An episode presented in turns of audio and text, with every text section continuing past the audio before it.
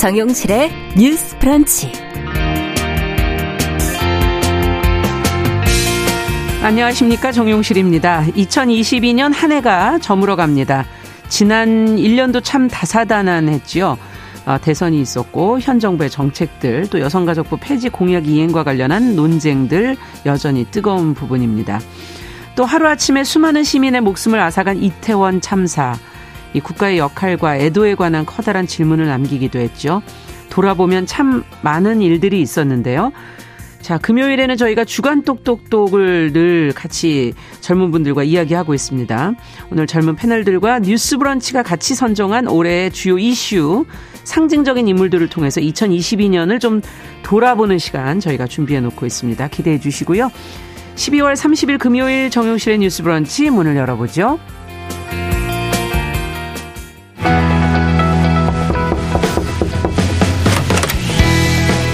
청년 여성의 눈으로 세상을 봅니다.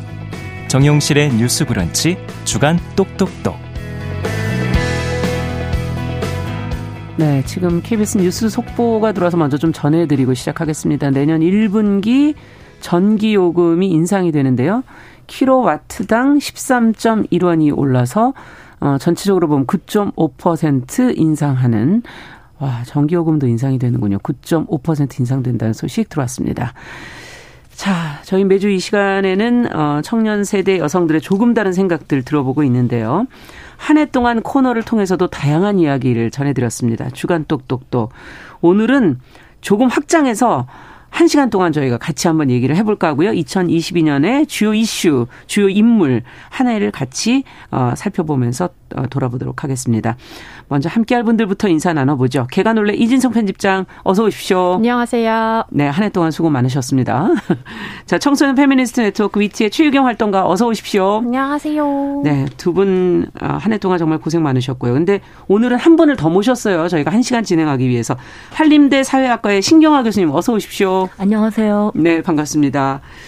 자, 오늘 저희가 이제 고정 패널 두 분과 뉴스 브런치가 고른 세 가지 주요 이슈, 그리고 두 명의 상징적인 인물을 통해서 한 해를 돌아볼 텐데, 저희가 신 교수님한테는 안 여쭤봤거든요. 2022년 한 해를 돌아보면 어떤 게 떠오르시는지, 어떤 이슈가 떠오르세요?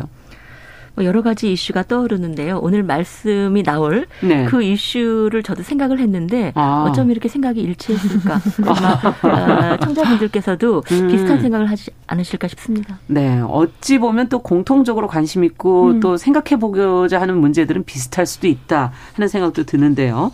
자, 그럼 본격적으로 먼저 세 가지 주요 이슈 올해 먼저 얘기해 보죠. 첫 번째를 지금 여성가족부 폐지 최유경 활동가께서 골라주셨어요. 뭐 지금 이제 기정사실화 돼 있고 보건복지부 산하의 인구가족 양성평등본부를 만들어 기능을 옮긴다 하는 방안까지 저희가 말씀을 드렸었는데 최근에는 또 이름만 바꿔서 존치하는 거 아니냐 하는 이야기도 좀 나오고 있어서 저희가 어제도 그런 얘기를 좀 들었거든요 방송 중에 애초에 선거에 선거용 한 줄 공약으로 시작돼서 로드맵이 좀 왔다 갔다 하는 거 아니냐 이런 지적도 있고 어떻게 보시는지요? 먼저 이거 최경 활동가께 먼저 여쭤볼까요? 네, 좀 음. 간략하게 이제 요 정부 여당의 논의 과정을 좀 1년 동안 어떻게 전개되어 왔는지 설명드리면요. 네. 이제 올해 1월에 윤석열 대통령이 페이스북 한 줄 공약으로 후보 시절에 이제 여가부 폐지를 내세우면서 이 국면이 만들어졌고요. 그리고 당선인일 때도 사실 이 부처의 역사적 소명이 다하지 않았느냐라면서 음. 사실 젊은 남성들의 지지를 만드는 좀 일명 포퓰리즘 정치를 시도해 왔고요. 네. 사실 윤석열 대통령 당선 이후로 지속적인 이슈로 계속해서 존재하다가요. 좀 국민의힘의 권 권성동 원내대표가 이제 5월에 원내대책 회의에서 사실은 어떤 이 기, 기계적 평등이라는 음. 방식으로는 남녀 개개인이 증명한 구체적 상황에서의 범죄 및 불공정 문제를 해결하기가 어렵다라면서 여가부 폐지를 골자로 하는 정부조직법 개정안을 발의해야겠다라고 이야기했어요. 네. 그래서 그 이후로도 계속 이슈가 이어지고 대통령직 인수위 당시에 이런저런 논의 끝에 뭐 결국에는 또 5월 국정과제에 음. 포함하지 않았다가 또 7월에는 여성가족부 업무보고 자리에서 뭐 여가부 폐지 로드맵을 신속하게 마련하라라고 또 지시하면서요. 좀 이 국면들이 계속 이어지고 있고 그렇죠. 사실 7월 이후에는 또 별다른 움직임이 없다가 음. 12월에 또 이것이 뭐 31일이라도 당장 통과가 되는 거냐 아니냐 음. 이것이 어떻게 되는 거냐라는 좀 국면이 계속해서 이어지고 있는 상황입니다. 네. 다른 분들은 어떻게 보십니까?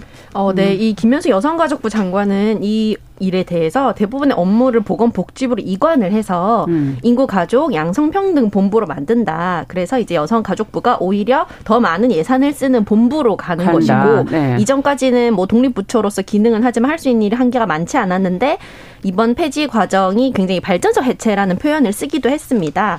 그래서 훨씬 더 이제 큰 곳으로 가서 더 많은 일을 할 수 있다라고 음. 이제 설명은 했지만요. 여가부와 사업을 수행하는 관계자들은 이런 기능 분리안이 국가 전체적으로 성평등 수준이 크게 호태될 수 있는 방안이라고 음. 우려를 하기도 해요. 왜냐하면은 독립된 중앙 부처라야 국무회의에 대표로 이제 참석을 해서 성평등 관점의 정책을 추진하고 그렇죠. 지부와 협상으로 관련 예산을 따낼 수가 있고 네. 또 지방자치단체들과 함께 사업을 수행할 수 있기 때문이거든요. 그래서 여가부가 중앙부처였기 때문에 음. 국회부터 이제 국회연구원, 산하기관, 시민단체, 지방자치단체 이런 성평등 추진 체계에 참여해서 일종의 컨트롤 타워 구실을 할수 있었는데요. 예. 이런 식으로 이제 폐지든 흡수든 네. 독립부처로서의 기능을 잃게 되면은 이런 점들이 좀 이제 많이 우려가 되고 있는 상황입니다. 네, 지금 어, 여러분들이 지금 지적하시는 것이 양성평등, 뭐 출산, 양육, 보육, 고용 이런 부분에는 뭐 더 노력을 하고 예산도 많이 책정이 되겠지만 여성의 권익이라든지 다양성, 안전 이런 문제는 좀 퇴보되는 거 아니냐 하는 그런 지적들도 있고 음. 어 어떤 부분들을 걱정을 하시는지 먼저 신 교수님께 좀 여쭤볼까요? 네, 사실은 이것이 이제 지난 1월에 여성가족부 폐지라고 하는 음. 단 7개 글자가 이제 언론에 보도가 되면서 어, 사람들이 충격을 받았는데 사실 당시만 해도 이게 선거 때면 이렇게 저렇게 사용되는 하나의 카드, 그러니까 젠더 음. 카드가 아니냐 음. 정도로 생각을 했으나 이것이 이제 새 정부가 들어서고 어, 정부 조직을 그냥 없앨 수 있다. 이렇게 지금 강행을 하고 있는데 잘 아시다시피 국민의힘 내부에서도 초기에는 여러 가지 가지 의견이 엇갈렸죠. 그러나 어쨌거나 이제 지금 정부는 이걸 밀어붙이고 있는데 사실 여가부의 업무는 어, 크게 보면 두 가지 영역으로 네. 나누어집니다. 첫 번째는 이제 좀 어려운 말이지만 성주류화라고 하는데 뭐냐면 예. 정부의 정책 전반에서 이제 성인지적 관점에서 음. 어, 판단을 하고 조정해 나가는 그런 이제 정책이죠. 그런 그렇죠. 업무죠. 네. 그래서 이걸 이제 성평등 가치를 이제 정책에 구현하고 그렇죠. 그걸 이제 정책을 성인 성인적 관점에서 이제 그 조정해 나가는데 여가부가 만약 폐지된다면 그래서 인구 가족 뭐 이런 네. 식으로 개편이 된다면 이런 성평등 어 정책 을 조정해 나가는 이런 정책 음. 수단을 상실하게 되는 것이고요. 네. 이제 많은 분들이 어, 걱정하고 계시는 여성 업무 자체가 어, 축소되지 않겠나. 음. 실제로 지금 이것이 이미 일어나고 있는데 일부 지자체에서는 여성 가족과 뭐 이런 이름에서 이제 그 부처 지자체의 그 여성 정책 전담 부서가 있죠. 그렇죠. 거기서 여성이 이제 사라지는 겁니다. 아, 가족 땡땡과 가족과 네, 뭐 음. 가족, 가족 인국과 뭐 네, 이런 뭐 식으로 뭐 이런 예. 뭐 이런 식으로 가고 있고 아. 실제로 정책도 지금 최근에 어 뭐 언론 에서 보도가 되었습니다만 충청남도의 경우에 어, 여성 농업인, 그러니까 농민들이 농촌 지역에서 살아갈 때 가장 답답한 것 중에 하나가 음. 문화 관련 음. 프로그램이 없다는 거잖아요. 그래서 그런 음. 것들 지원해 주기 위해서 1년에 한 20만 원 정도, 20만 원 정도를 음. 이제 지급을 했었는데 그것을 없앴습니다. 음. 그래서 그냥 농업수당으로 가겠다. 벌써 네. 정책에 이런 변화가 나타나고요. 정리를 좀 하자면 사실 이제 국민들께서 여가부가 실제로 뭘 하는지 잘 모르는데 음. 그런 것들은 여가부에 대한 사실 많은 오해가 있고 가장 오해 중에 대표적인 게 하나가 게임 셧다운 문제. 음. 그렇죠. 이건 청소년 위원회에서 하는 건데 청소년 위원회가 여가부를 합쳐지면서 음. 할수 없이 그냥 여가부가 가져왔던 것이죠. 물론 폐지되었습니다만. 음. 그리고 여가부가 가지고 있는 인력이나 예산의 한계를 보면 정말 일을 제대로 하기에는 너무나 미흡한 음. 수준입니다. 음. 그렇다면 우리가 한 부처가 일을 제대로 하기 위해서 필요한 인력과 예산을 충분히 주고 음. 수단을 주고 일을 제대로 했느냐를 평가해야 되는데 전혀 그렇지 그렇구나. 못한 상태에서 평가한다는 건 여가부로서는 대단히 좀 어, 억울한 일이죠. 네. 그러네요. 자, 그 사회 전체로 한번 이 문제를 좀 본다면 여가부 폐지 찬반 의견이 팽팽한 상황이지 않습니까? 음. 남녀 차이가 상당히 큰데 저희도 이제 방송에 댓글을 올려주시는 분들을 보면 그걸 또 어, 확연하게 느낄 수가 있는데요. 젊은 층의 특히 남녀의 의견이 이렇게 갈리는 시각차 갈등 이건 어떻게 풀어야 될까요? 어떻게 보시는지 어, 두 분께서의 의견을 좀 듣고 그다음에 신경화 교수님 말씀 좀 들어보죠. 음. 두 분께서는 어, 어떻게 생각해 가장 걱정하는 점들도 같이 짚, 어서 얘기를 좀 해주세요. 음. 네, 사실은 이게 좀 신기한 교수님이 말씀해 주셨던 것처럼 단순히 여성가족부가 폐지되냐 안 되냐의 음. 문제를 넘어서서 사실은 음. 이 여성가족부 폐지가 이제 실제화 될수 있다라는 우려 속에서 사실은 지자체나 어떤 전국적 지방 정부 정책이나 부서명에서 좀 여성이 지워지고 성평등이 양성평등으로 바뀌고 음. 또 복지, 가족, 인구 정책으로 뒤바뀌는 상황들이 사실 여성가족부 폐지를 넘어서 전개되고 있는 상황인 거거든요. 예. 그래서 이번 12월에는 사실 여성가족부 폐지를 포함하는 정부 조직 개편안이 국회 여야 논의 중인데 사실은 어떤 여가부 폐지의 비판적인 입장을 견지해왔던 야당만 믿고 있기에는 음. 여야가 사실 어떤 방식으로든 합의하면 음. 여성가족부가 하루아침에라도 사라질 수 있는 상황인 거거든요. 그렇죠.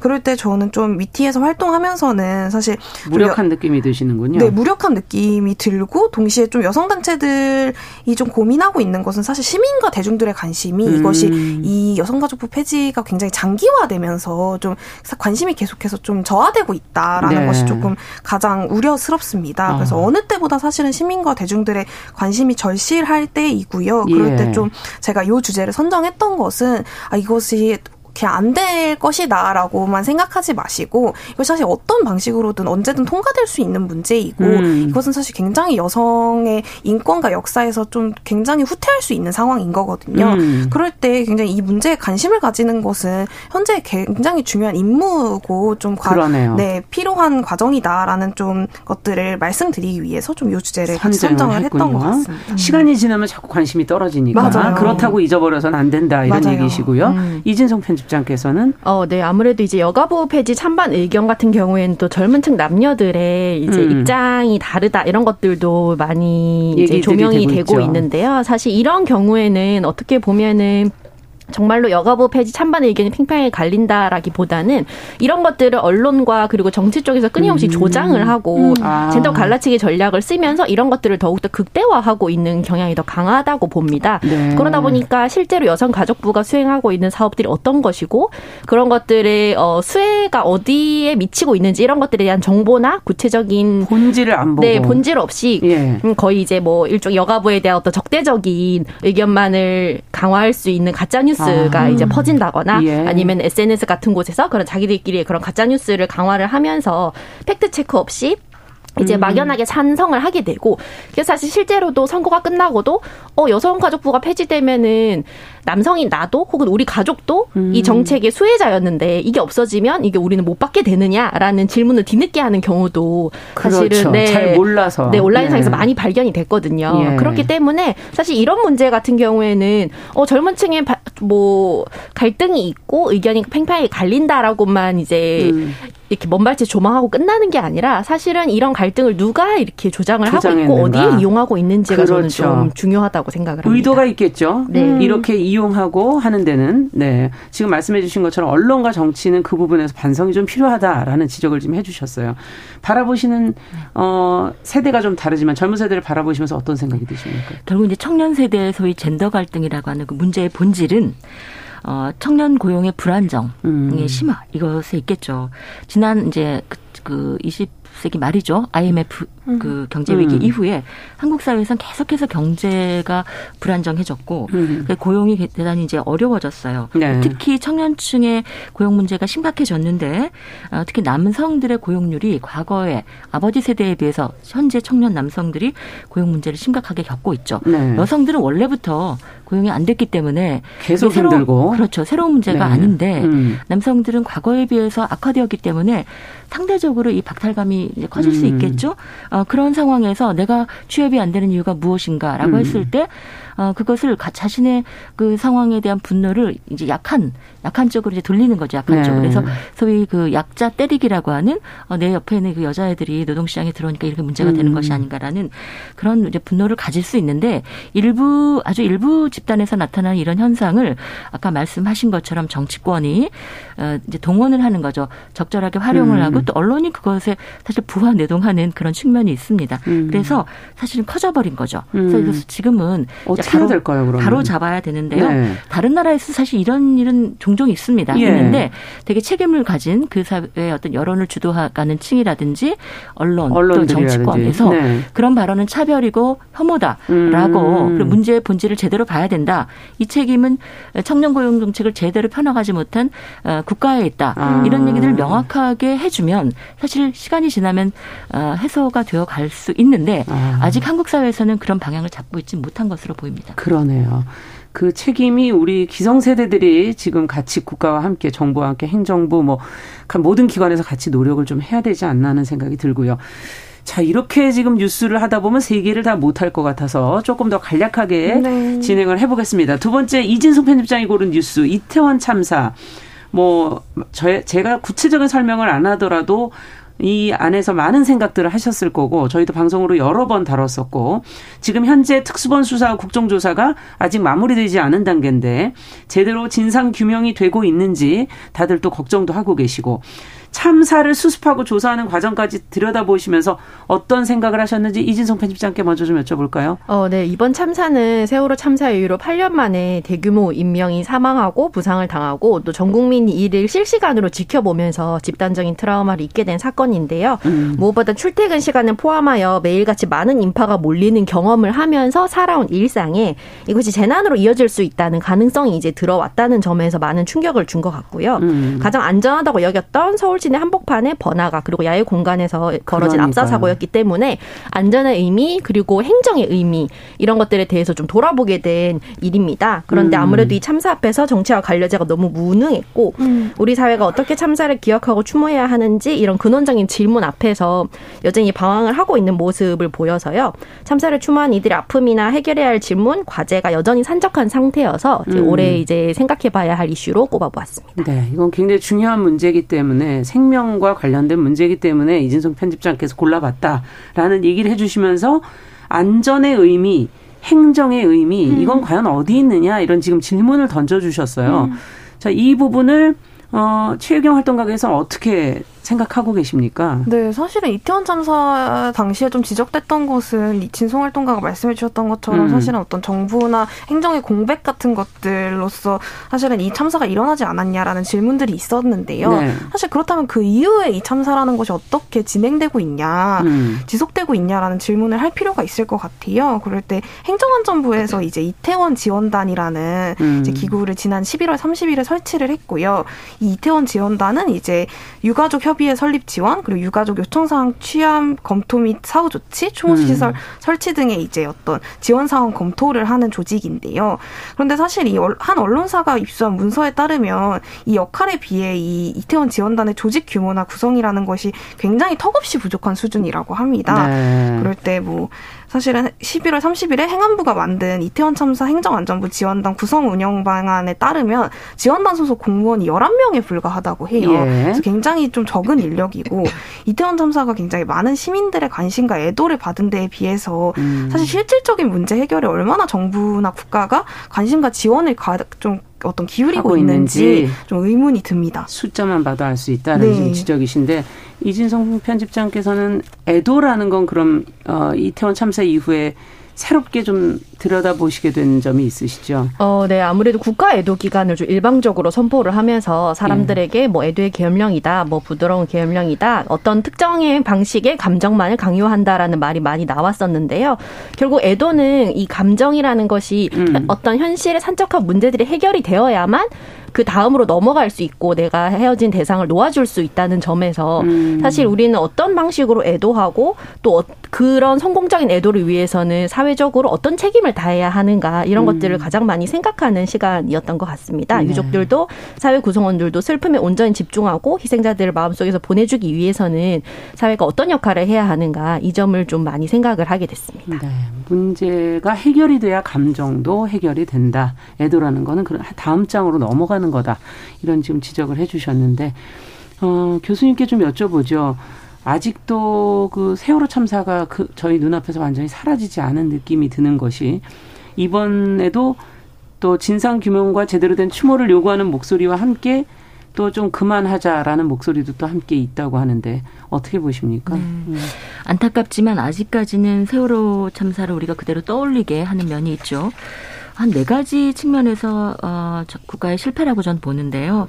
일단 이 참사를 예방하지 못했다는 예. 점, 어, 두 번째는 초기 대응을 제대로 하지 음. 못했다는 점, 세 번째는 이 사건의 조사와 진상 규명을 제대로 못했고, 음. 마지막으로는 이 어떤 그 대응 네. 또그 유가족이나 이런 분들을 보살피는 문제에서 음. 국가가 적절하게 대처하지 못했다 이렇게 볼 수 있는데 사실은 지금까지 이 이태원 참사를 보면 비슷한 지금 음. 길을 밟고 있는 것이 아닌가, 가고 있는 것이 아닌가 매우 걱정이 되고 어, 사실 정부가 그 세월호 참사에서 교훈을 얻어야 했을 텐데 그렇죠. 제대로 얻었는가 하는 생각이 들고요. 이제 국민들의 경우에 그 2차 가해가 지금도 나타나고 있는데 이것은 음. 뭐 길게 설명할 필요도 없습니다. 그냥 네. 반인륜적인 거예요. 음. 해서는 안 되는 것이다. 그 이상의 설명이 필요하지 않다고 생각이 음. 들고요. 근데 이제 결국 지금 조사 뭐 국정조사 하고 네. 있습니다만 보면 국가가 많은 시민들이 그런 말씀하시죠. 가장 말단에 있는 사실 현장에서 가장 음. 고생한 사람들에게 이제 그 책임을 어, 떠맡기고 있는 것이 네. 아닌가. 진정한 책임을 누가 져야 하는가. 음. 행정과 통치의 책임은 누구에게 있는가라고 음. 할때 그 책임의 문제가 발생을 하는데 지금은 어 국민들의 어떤 그 정말 그 이해를 받을 정도로 납득할 정도로 책임을 지는 모습을 보이지 않고 있다. 않는다. 이게 뭐가 음. 문제가 되냐면 결국은 국가에 대한 신뢰입니다. 음. 이런 참사 음. 사건을 예방하는 것이 국가의 이제 가장 기본적인 책임입니다만 어쩔 수 없이 불가피하게 발생했다고 했을 때 음. 그것에 어떻게 어, 어, 제대로 대응하는가가 사실은 국가에 대한 신뢰를 음. 회복할 수 있는 계기가 되기도 하고 또 다른 나라의 경우에서 보면 이런 사건이 터졌을 때또 어, 정말 제대로 대응을 해서 제대로 음. 애도하고 해서 오히려 국가와 사회적 어떤 그 연대 공동체성을 회복하는 또 어떤 기회가 되기도 하거든요. 음. 근데 음. 한국은 지금 전혀 그런 방향으로 가지 있다. 못하고 있다. 네. 자, 저 시간상 이제 마지막 이슈를 다뤄봐야 될 텐데, 어, 코로나19 거리두기 해제, 저희 뉴스 브런치가 골라봤습니다. 오랜 시간 엄격하게 거리를 두다가 이제 거리두기가 해제가 됐어요. 해제가 된 이후에 그 전에 비대면과 또 대면으로 오면서 어떤 걸 느끼셨는지 각각 한 말씀씩 들으면서 마무리해볼까요? 어, 이준성 편집장께 먼저 좀 부탁드려볼까요? 어, 네. 아무래도 거리상의 제약이, 제약이 해소되는 편의가 있으니까 사실은 좀 편하게 누린 것도 있고요. 음. 병원에 입원해서 만날 수 없었던 친구와도 화상회의 같은 걸 해서 예전 같으면 생각도 못했을 방식이라서 이런 비대면 소통이 좋았지만 음. 또 그렇기 때문에 너무 편한 것만 추구하다가 소통에 어떤 필연적으로 따라오는 것들을 좀 간과하게 된 점은 있지 않나 그런 것들을 좀 생각을 하고 있습니다. 그렇죠. 편리한 점은 있지만 뭐 깊이 있게 이렇게 제대로 된 느낌은 음. 또 없죠. 어떻게 보세요, 최유경 활동가께서는? 네, 저는 사실 어떤 서울권에 거주하고 또 서울권에서 활동하는 사람으로서 사실 비대면 소통이라는 것이 굉장히 좀 불편하고 어렵기도 했지만 동시에 사실 지역 간의 격차 차이를 해소하는 효과를 낳기도 아, 했거든요. 네. 이를테면 이제 서울에서 보통 하던 행사들이 어떤 이제 줌이나 이렇게 온라인으로 중계를 하게 되면서 음. 코로나로 이제 지역 의 참여자 역시 좀 참여할 수 있게 되는 효과들이 있었고요. 그럴 때 각자의 소통이나 방식 이나 장르 어떤 중요하게 여기는 점이 아주 다르고 사실 음. 우리가 이 소통에 대해서 얼마나 소외되는 이 없이 고려하고 있는지 아. 좀 고민해 볼 수 있는 기회를 마련해 주지도 않았나라는 음. 생각이 좀 들기도 했습니다. 네. 지역에서 또 참여 줌으로 하면 편하게 참여할 네. 수 있는 부분이 있었다. 어떻게 보십니까 교수님께서는? 네. 코로나 시기에 우리는 그 사회적 거리두기란 말을 새로 배웠죠. 음. 저는 거리두기의 두 가지 어, 음. 측면을 좀 말씀드리고 싶은데요. 이제 코로나가 끝나가는 시점 아마도 이기 때문에 사회적 거리두기는 많이 이제 완화될 거라고 보고 많이 만나야 되겠죠. 예. 그런데 문제는 코로나 시기에 우리가 이제 방콕하게 되니까 결국 인터넷에 의존할 수밖에 없고 의존도 높아졌어요. 그렇죠. 정말. 커뮤니티나 예. 이제 뭐 유튜브 이런 곳에서 정말 무제한적으로 우리에게 전달되는 수많은 정보들 접하게 되었는데 음. 거기에는 뭐 어, 진실된 것도 있지만 거짓된 것도 많고요. 혐오와 차별, 차별의 발언도 적지 않았습니다. 음. 그래서 우리는 이제 사회적 거리두기를 끝내고 인지적 거리두기 내가 음. 어, 듣고 있는 이야기가 정말 진실한 것인가 어떤 사회적 약자를 차별하거나 사회적 약자에 대한 폭력은 아닌가라고 아. 한번 거리를 두고 비판적으로 어, 성찰해 보는 그런 인지적 거리두기를 해야 될 시점이 아닌가 이런 생각이 듭니다. 네 그렇군요. 사회적 거리두기에서 이제 인지적 거리두기로 전환해야 할 때다 음. 이런 얘기를 좀 해주셨어요. 자 지금 2022년을 결산하는 시간으로 저희가 준비하고 있습니다. 개관올레 이진성 편집장 위티의 최유경 활동가 한림대 사회학과 신경 신경화 교수님과 함께하고 있습니다. 1부 마치고 잠시 후에 2부에서 뵙겠습니다.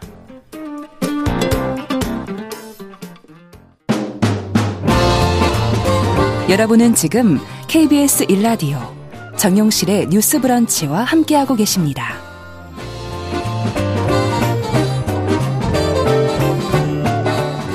네, 정용실의 뉴스 브런치 12월 30일 금요일 방송 듣고 계십니다. 오늘은 12월 30일 저희 뉴스 브런치 마지막 날이기 때문에 2022년 한 해를 지금 같이 정리를 하고 있습니다. 주간 똑똑똑 시간으로 저희가 준비를 하고 있고요. 어, 한림대학교 사회학과 신경, 신경아 교수님, 계간홀로 이진송 편집장, 청소년 페미니스트 네트워크 위티의 최유경 활동가 세 분과 함께 일부에서는 올해의 뉴스 이슈를 저희가 세 가지 여성가족부 폐지, 이태원 참사, 코로나 거리두기 해제라는 세 가지 뉴스를 저희가 같이 돌아봤고요. 자, 2부에서는 인물로 가겠습니다. 올해의 인물.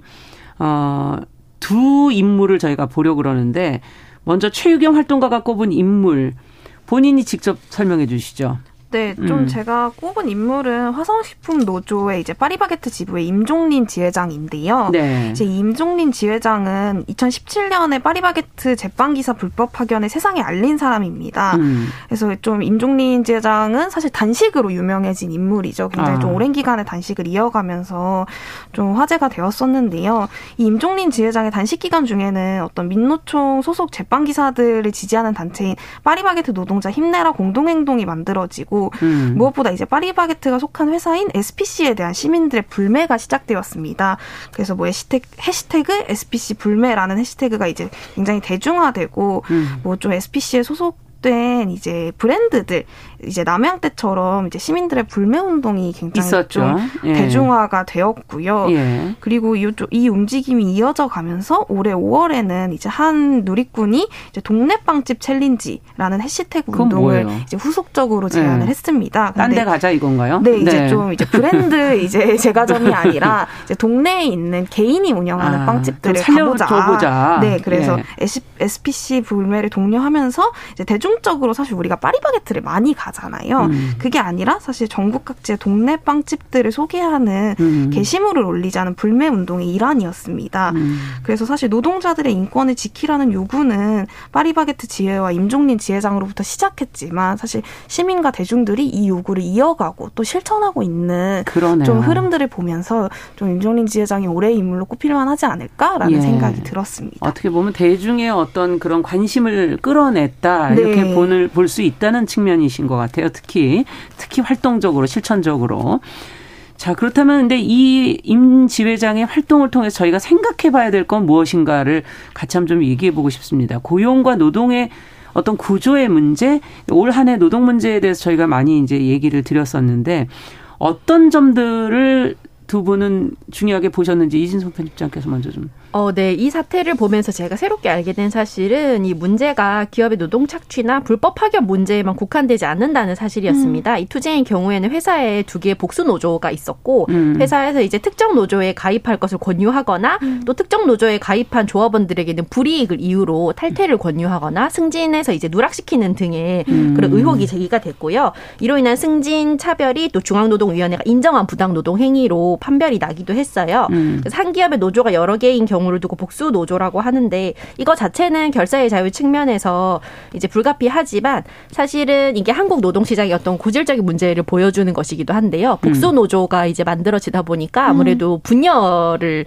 됐죠. 많이 예, 분열을 네. 회사 쪽에서도 많이 초래를 하게 되고 또 교섭에서도 회사 측이 이제 주도권을 가지게 되는 음. 어느 노조와 협상을 할 것인가 이런 것들을 가지게 되고 그 과정에서 조합원들이 이제 회사의 불이익을 이유로 어느 노조에 가입할 것인가를 골라야 하고 이런 여러 가지 문제들이 좀 두드러진 사건이어서 음. 양대 노총을 사측이 이제 이용하는 이런 현실들을 봤을 때 한국 노동에서 어 노조가 아직까지는 너무 약하고 또 음. 보장을 받을 수 없다라는 현주소가 좀 고스란히 드러난 사건이 아닐까라고 저는 음. 생각을 했습니다. 네, 어떻게 보세요? 네, 사실은 좀 이러한 진송님이 설명해주신 이 행위에 대해서 이제 한쪽 노조에 가입하라고 권유하고 요구하고 협박하는 행위에 대해서 사실 국가인권위에서는 부당 부당노동 행위라고 이제 시정 음. 권고를 음. 내렸는데요. 네. 그래서 이 파리바게트 지회는 사실 지금도 한국 노총 노조와 별도의 단체 협약을 개, 체결할 수 있는 이제 개별 교섭을 회사에 요구하는 중이에요. 음. 근데 사실은 이것이 SPC가 특별히 악마적이고 특별히 굉장히 나빠서 벌어진 일이라기보다는 예. 사실 기업이 노동자를 너무 쉽게 착취할 수 있는 구조로 이미 만들어져 있기 때문이다라는 음. 생각이 듭니다. 음, 이 구조를 근본적으로 개선해야 된다. 네. 그런 얘기신 거죠. 어떻게 보세요, 신경하게 생각해서? 저는 이제 두분 음. 말씀하신 거는 뭐 다 해주 정리해 네. 주셔서 이 파리바게트의 이제 업무가 제빵 기사고 음. 뭐 이미 말씀을 하셨을 것 같은데 나누셨을 것 같은데 여성들이 이제 이 업무의 특성상 여성들이 뭐 80% 음. 이상이죠. 어, 이제 가장 문제가 되었던 것이 그 임신한 여성들은 사실 시간의 근로라든지 휴일 근로를 시킬 수 없는데 네. 어, 시켰고 그래서 사실 유사한율이 다른 어, 직장 다른 어떤 사업장보다 훨씬 높고요. 네. 어, 어. 그리고 어, 또 하나는 이제 그 이번에 10월에 또 불행한 사건이 있지 않았습니까? 네. 평택 공장에서 음. 샌드위치 소스를 이렇게 어, 만들던 아, 분이 충격적이었죠. 네. 그 평택 공장이 아시아에서 제일 큰 어떤 그 음. 공장이라고 해요. 음. 그리고 대기업의 계열사도 어마어마하고 음. 그런 공장에서 최소한의 어, 노동법조차 지키지 않는 네. 이것은 정말 우리가 이사 그냥 넘어갈 수 있는가? 이제 가장 문제가 불매운동 차원에서 말씀을 드리면 제가 이제 학생들하고도 토론을 해봤는데 이게 점주가 있지 않습니까? 네. 이, 자, 이 대부분 자영업자시고 그렇죠. 이 점주들이 개입이 되어 있기 때문에 참 어, 어렵다 음. 이런 음. 얘기들을 많이 해서 사실은 이제 노동운동 쪽에서도 뭔가 좀 여러 가지 다양한 전략들을 고민을 할 필요가 있다. 보다 많은 어, 그러네요. 시민들의 어, 관심과 호응을 이끌어낼 수 있는 그런 전략들이 무엇일까 어, 좀 고민을 해봐야 될 것 같습니다. 네. 사실 그 불매 운동이 소비자 운동의 일환인데 이것이 점주의 생계랑 또 연결이 돼 있으니까 자영업자들의 음. 생계와 과연 그렇다고 그 기업에 어떤 영향을 주는 것인가 하는 근본적인 고민부터 이 사실 구조 기업의 구조도 문제가 되지 않았었나 하는 그런 기억도 떠오르는 것 같습니다. 계열사로 되어 있고 어 나누어져 있기 때문에 책임 소재가 과연 어디로 가게 되는가 하는 부분들 이런 것들도 문제가 되는 것 같아요. 자, 어쨌든 이런 운동이 갖는 의미는 무엇이고 앞으로 기업들은 그럼 좀 어떻게 변화를 해야 될까요? 이걸 보면서 어, 세 분이 또 느끼시는 부분들이 있을 텐데. 어, 네. 요즘 같은 경우는 사실 소비라는 것이 단순히 필요한 물건을 구입하는 행위에서 끝나는 것이 아니라 자신의 어떤 정체성을 보여준다거나 음. 윤리적인 실천과도 이어지는 행위거든요. 그렇죠. 그렇기 때문에 더더욱 기업에서는 이런 불매 운동이 일어났을 때의 어떤 상황들을 좀 긴급하게 생각을 하고 음. 좀더 소비자들이 소비자가 상생할 수 있는 방법으로 이제 좀 위기에 대처하는 방식이 좀 필요하다고 생각을 합니다. 네. 최유경 활동가께서는 어떻게 네? 사실은 좀 진성님 말씀해 주신 것처럼 좀 내가 어떤 소비를 하느냐라는 것은 내가 어떤 사람인지를 좀 규정하는 일과도 닮아 있는 것 같습니다. 음. 그럴 때 사실 기업에게 가장 중요한 것은 영, 영리, 그러니까 돈이일 때 사실 돈이 되지 않는 일은 기업이 하지 않거든요. 그럴 네. 때 사실 그럴 때 사실 불매 운동이라는 것이 굉장히 좀 기업에게 많은 영향을 미치 미치는 좀 음. 운동이기도 한 것이고요. 네. 근데 제가 아까 이제 여성가족부 폐지에 대해서 관심을 기울여 달라라고 음. 말씀드렸던 것처럼 사실 이 불매 운동도 잠깐이 아니라 어떤 지속적으로 이어질 때 사람들의 음. 관심이 좀 지속적으로 꾸준히 모일 때 사실은 기업에게 어떤 실질적인 영향과 음. 변화를 미칠 수 있지 않을까라는 생각이 듭니다. 네. 소비자들이나 개인들이 할 수 있는 건 항상 어, 장기적이지 않으면 영향을 줄 수 없다. 지금 그렇게 들리기도 하네요. 네. 신 교수님께서는 어떻게 보십니까? 저는 정부의 책임을 좀 묻고 싶습니다. 음. 사태가 이 지경이 되도록 고용노동부는 도대체 무엇을 하고 아. 있었는가? 음. 사실 이번에 빨바게트 사건이 문제가 된 건 이번이 처음이 아니죠. 몇 번째죠? 2018년에 네. 그 사회적 합의를 해서 여러 가지 노동 조건을 바꾸겠다고 했으나 음. 그 사이에 거의 개선이 이루어지지 않 아서 음. 결국 이번에 다시 또 그 지회장이 단식을 하는 하는 이런 이제 생명을 거는 그런 또 이런 어그 행동을 할 수밖에 없었는데 네. 고용노동부는 도대체 근로 행정, 근로 감독을 어떻게 해왔는가 어. 어, 책임 있는 답변 을 해주셔야 하고 네. 지금도 지금도 이렇게까지 지금 어, 많은 시민들이 고민하고 걱정하고 있지 않습니까? 음. 어, 그런 상황에서 고용노동부는 도대체 여기에 대해서 시민들에게 어떤 뭐 사과라든지 음. 그 노동자들에게 노동자들이 이렇게 정말 많은 피해를 입고 심지어는 생명을 잃기도 하는데 고용노동부의 그, 어, 그 담당 업무를 책임진 그 책임 음. 있는 어, 자, 지위에 있는 사람들은 도대체 어떤 고민을 하고 있는지 음. 국민 앞에 좀 소상히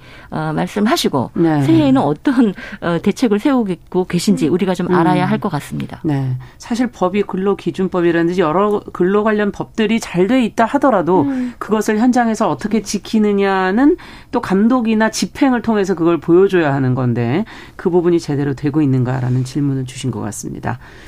자, 올해 인물 첫 번째로 어 저희 최희경 활동가가 화섬식품노조 파리바게트 지부의 임종린 지회장을 이제 꼽아봤고요.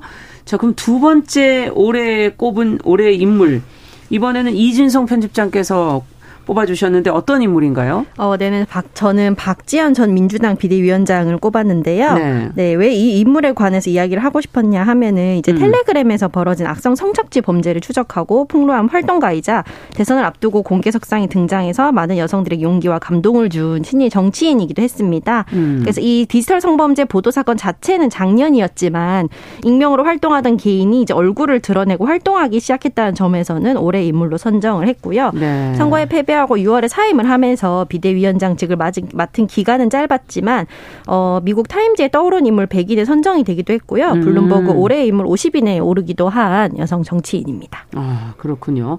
아마 또 젊은 여성 정치인이기 때문에도 또 어, 아마 미래가 지금 기대가 되기 때문에 선정해 주신 게 아닐까 하는 생각도 드는데. 음.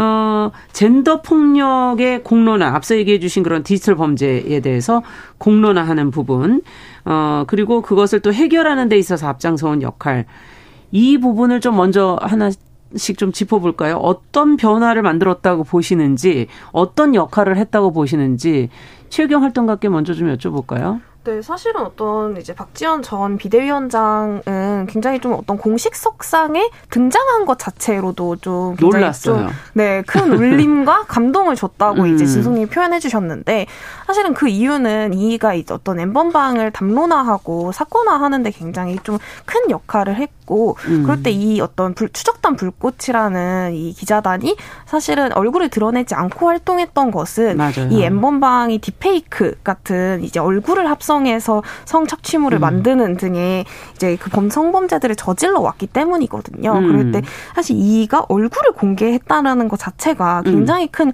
용기가 있는 일이었다. 그리고 이 어떤 내가 성착취나 어떤 이런 젠더 폭력을 해결하기 위해서 사실은 어떤 이 디페이크 같은 성범죄 위험에도 불구하고 공식 석상에서 모습을 드러내고 또 정치인으로서의 어떤 수명을 시작하겠다라고 선언했다는 것은 굉장히 좀 큰 용기고 그리고 또 다른 여성 시민들에게도 사실 음. 굉장히 좀 큰 용기와 감동을 주었 어떤 좀 장면이었다라고 저는 생각이 들고요. 네. 그리고 사실 이가 이가 어쨌든 엠번방을 사회적 의제로 발굴해낸 이제 불꽃의 활동가 정체성으로부터 음. 이 이야기들을 시작했다라는 점을 기억해 보면 사실은 우리가 좀 이렇게 생생하고 현장을 음. 잘 알고 있는 정치인을 만나본 적이 있었나라는 생각이 좀 들기도 합니다. 네. 그래서 사실은 그가 어떤 담론을 채취하고 또 담론화하는 것을 넘어서서 음. 어떤 실질적인 정책을 만들겠다고 나선 거거든요. 그럴 그렇죠. 때 이렇게 이렇게까지 현장에 대해서 잘 알고 있고 또 음. 문제의식이 확고한 정치인을 음. 사실 우리가 잘 만나보지 못했고 음. 그렇기 때문에 이제 박지원 전 비대위원장의 좀 장면 등장이 굉장히 좀 많은 이들에게 울림을 주지 않았나라는 생각이 듭니다. 네. 실질적인 정책을 해나갈 수 있었을 텐데 하는 네. 또 기대가 있으셨다는 얘기인데요.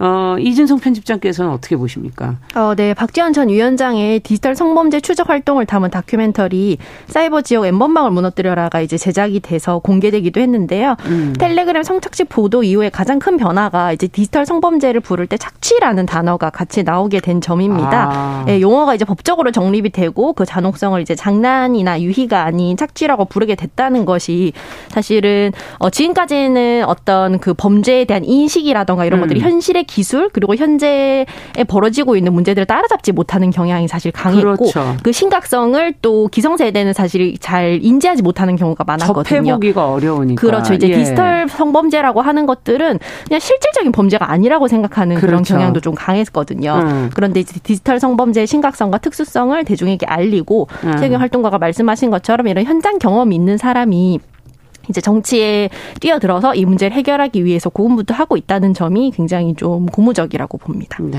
어떤 사건이든 그것을 정의하는 용어들도 상당히 중요하고 그 안에서의 어떤 심각성 이거를 전 세대가 모른다면 그걸 어떻게 알게 할 것이냐 하는 부분도 굉장히 중요하다라고 지적을 해주셨어요. 이 신 교수님께서는 이 문제를 어떻게 보셨습니까? 간단하게 말씀드릴게요. 네. 박지원 위원장이 처음에 엠번방 사건을 음. 세상에 알렸을 때 사람들이 가장 놀란 것은 도대체 그동안 경찰과 검찰은 뭐 하고 있었나? 음. 그렇죠. 또 하나는 그래서 이 엠번방 사건이 알려지고 이제 그 조주빈이나 이런 사람들이 검거가 되고 음. 어 국회 그 법사위원회에서 관련 법을 만들 때 네. 법사위원회에서 한 그 위원들의 발언을 보면 여당 야당 당시에 어, 여당 야당을 가릴 것 없이 정말 발언이 가관이었습니다.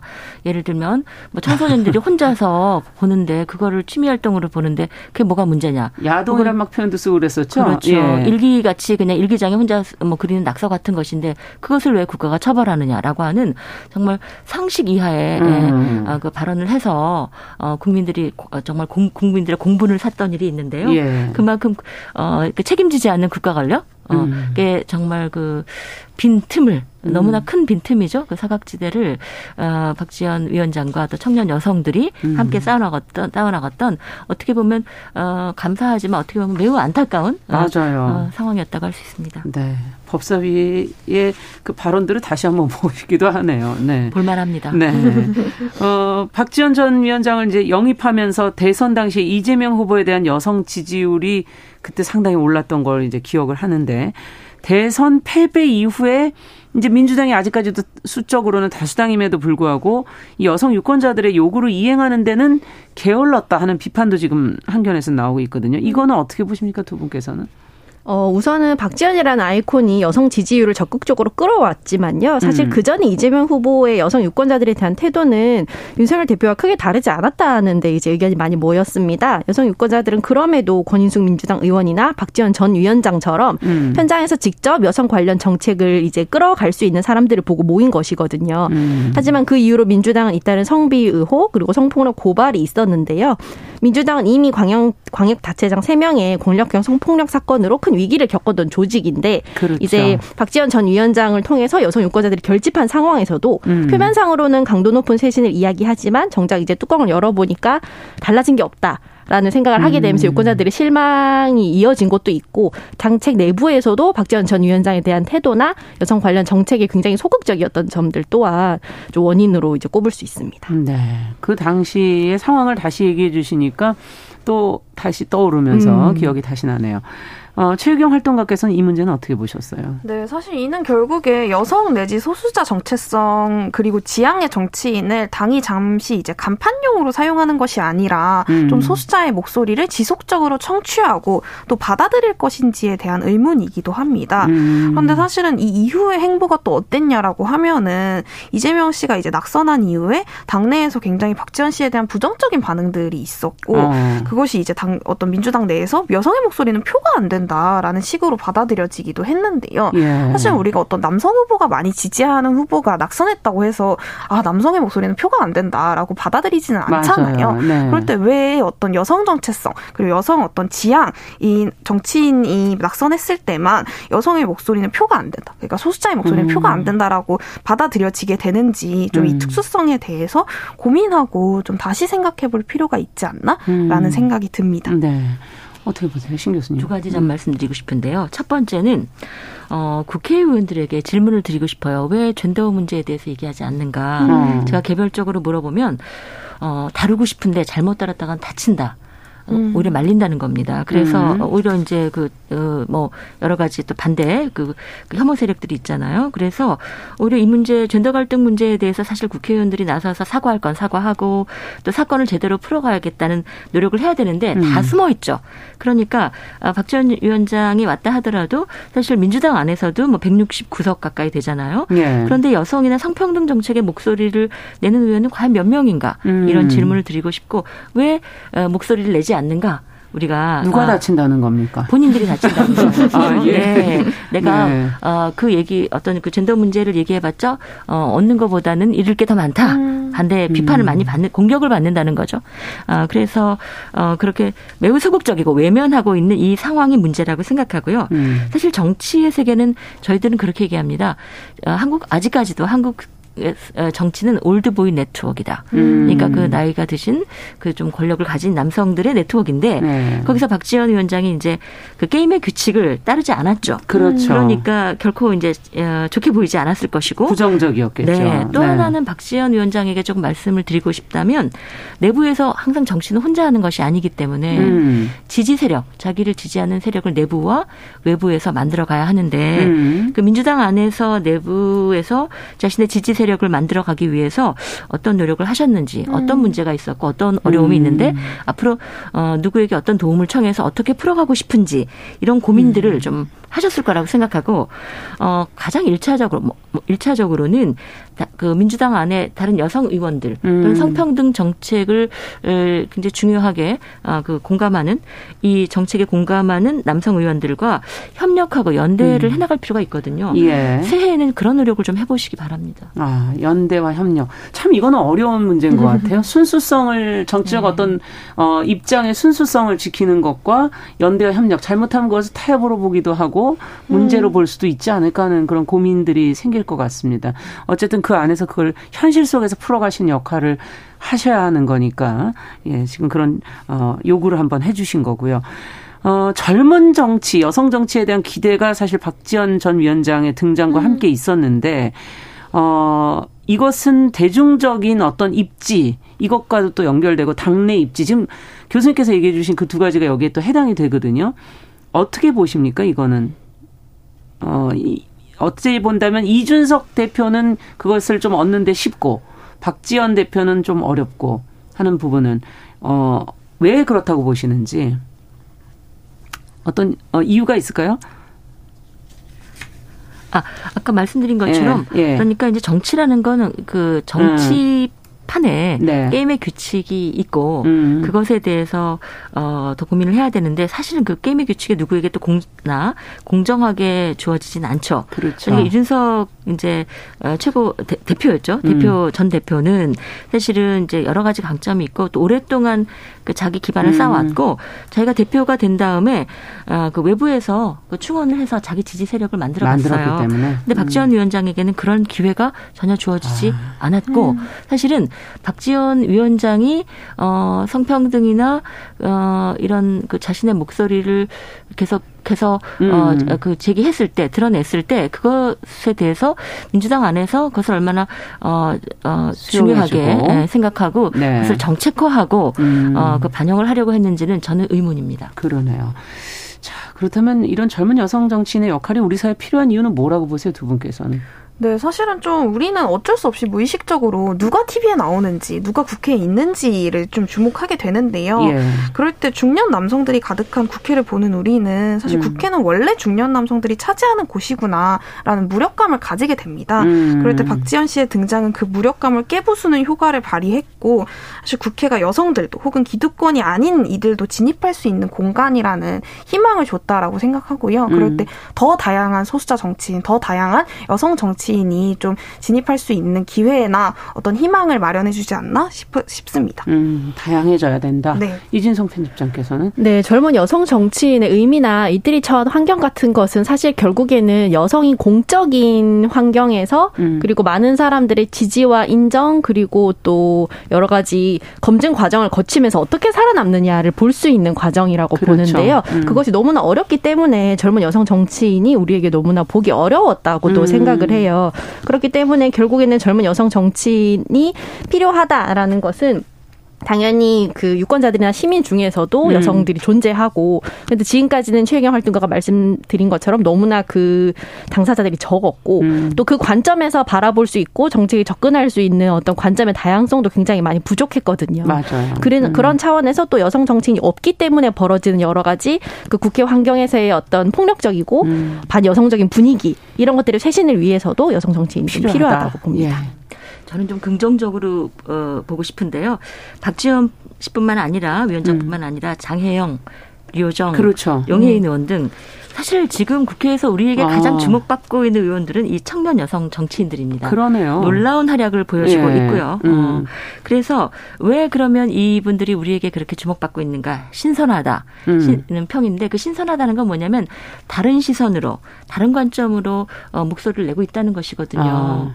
그래서 우리가 사실 이분들의 얘기를 들어보면 우리 사회 정치적인 어떤 폭이 넓어졌고 음. 여러 가지 다양한 해석들이 지금 국회에 들어오고 있다. 음. 이것을 느낄 수가 있습니다. 맞아요. 문제는 이제 이분들에 대한 거부 세력 또, 또 많고요. 음. 또 공격도 많이 당하는데 그럴수록 저는 이분들이 더욱더 강하게 성장해 음. 나갈 것이라고 생각하고요. 음. 이 젊은 여성 정치인들이 더욱더 강하게 커나갈 수 있도록 우리가 물심양면으로 예. 지원을 해야 된다고 생각합니다. 네.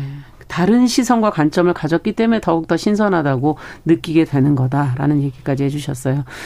자, 이제 마무리해야 될 시간이 됐는데, 앞서 이제 저희가 코로나 거리두기 해제 얘기를 좀 드렸는데, 이 해제까지 거쳐오면서 그 어떤 삶의 문제를 저희가 조금 빠뜨린 것 같습니다. 어, 가사 노동자의 현실이라든지, 뭐 배달, 소외받는, 지금 저희가 계속 관점, 시선 이런 얘기를 계속 했기 때문에 이 부분도 좀 끝으로 우리가 뭘 더 고민해야 될지를 좀 짚어봤으면 좋겠어요. 그 코로나 시대 음. 때 한국 사회에서 중요한 제도가 하나 만들어졌습니다. 음. 소위 그 필수 노동자. 를 보호하는 그 정책이 만들어졌거든요. 예. 필수 노동자라 함은 국가의 재난 시에도 이 노동은 멈춰서는 안 되는 인간의 생존에 반드시 필요한 노동인데요. 그렇죠. 그 노동의 그 영역이 뭐냐면 간호, 돌봄. 간병, 네. 보육, 돌봄, 음. 콜센터 상담. 왜냐하면 누군가에 전화해서 어, 물어봐야 되니까요. 그렇죠. 이런 것도 이제 필수 노동이고 거기에 배달이나 화물 운송 음. 어, 얼마 전에 뭐 그 화물연대 그 사건이 있었지만 예. 이런 분들이 사실 필수 노동자고 이분들은 국가가 어떤 위기나 재난에 처하건 음. 이분들은 일을 해야 되는 부분들이 분님들입니다. 그래서 음. 이 필수 노동자 중에는 여성이 한 60% 이상을 차지하고요. 음. 그래서 결국 이제 국가가 이분들의 노동 조건이나 음. 또 임금에 대해서 어, 책임을 가지 가지고 이것을 계속해서 어, 저, 음. 어떤 국가 정치적 의제로 다뤄 나가겠다는 이제 그, 그 입장을 발표를 네. 했는데 네. 그 이후에 후속적인 작업은 우리가 지켜봐야 되겠죠. 네. 내년에는 좀 되기를 바라보겠습니다. 2022년 결산 저희가 어두운 얘기가 좀 많았던 것 같은데 갈등과 논쟁, 후회와 상처를 딛고 더 나아가는 것이 필요하지 음. 않을까. 내년 2023년을 기대해 보도록 하겠습니다. 정영실의 뉴스 브런치 2022년 마지막 시간 여기서 마무리하겠습니다. 한림대 사회학과 신경화 교수 또 위티의 최유경 활동가 개관올레 이진성 편집장 세 분과 함께했습니다. 말씀 잘 들었습니다. 감사합니다. 고맙습니다. 고맙습니다. 저도 다시 인사드리겠습니다. 안녕히 계십시오.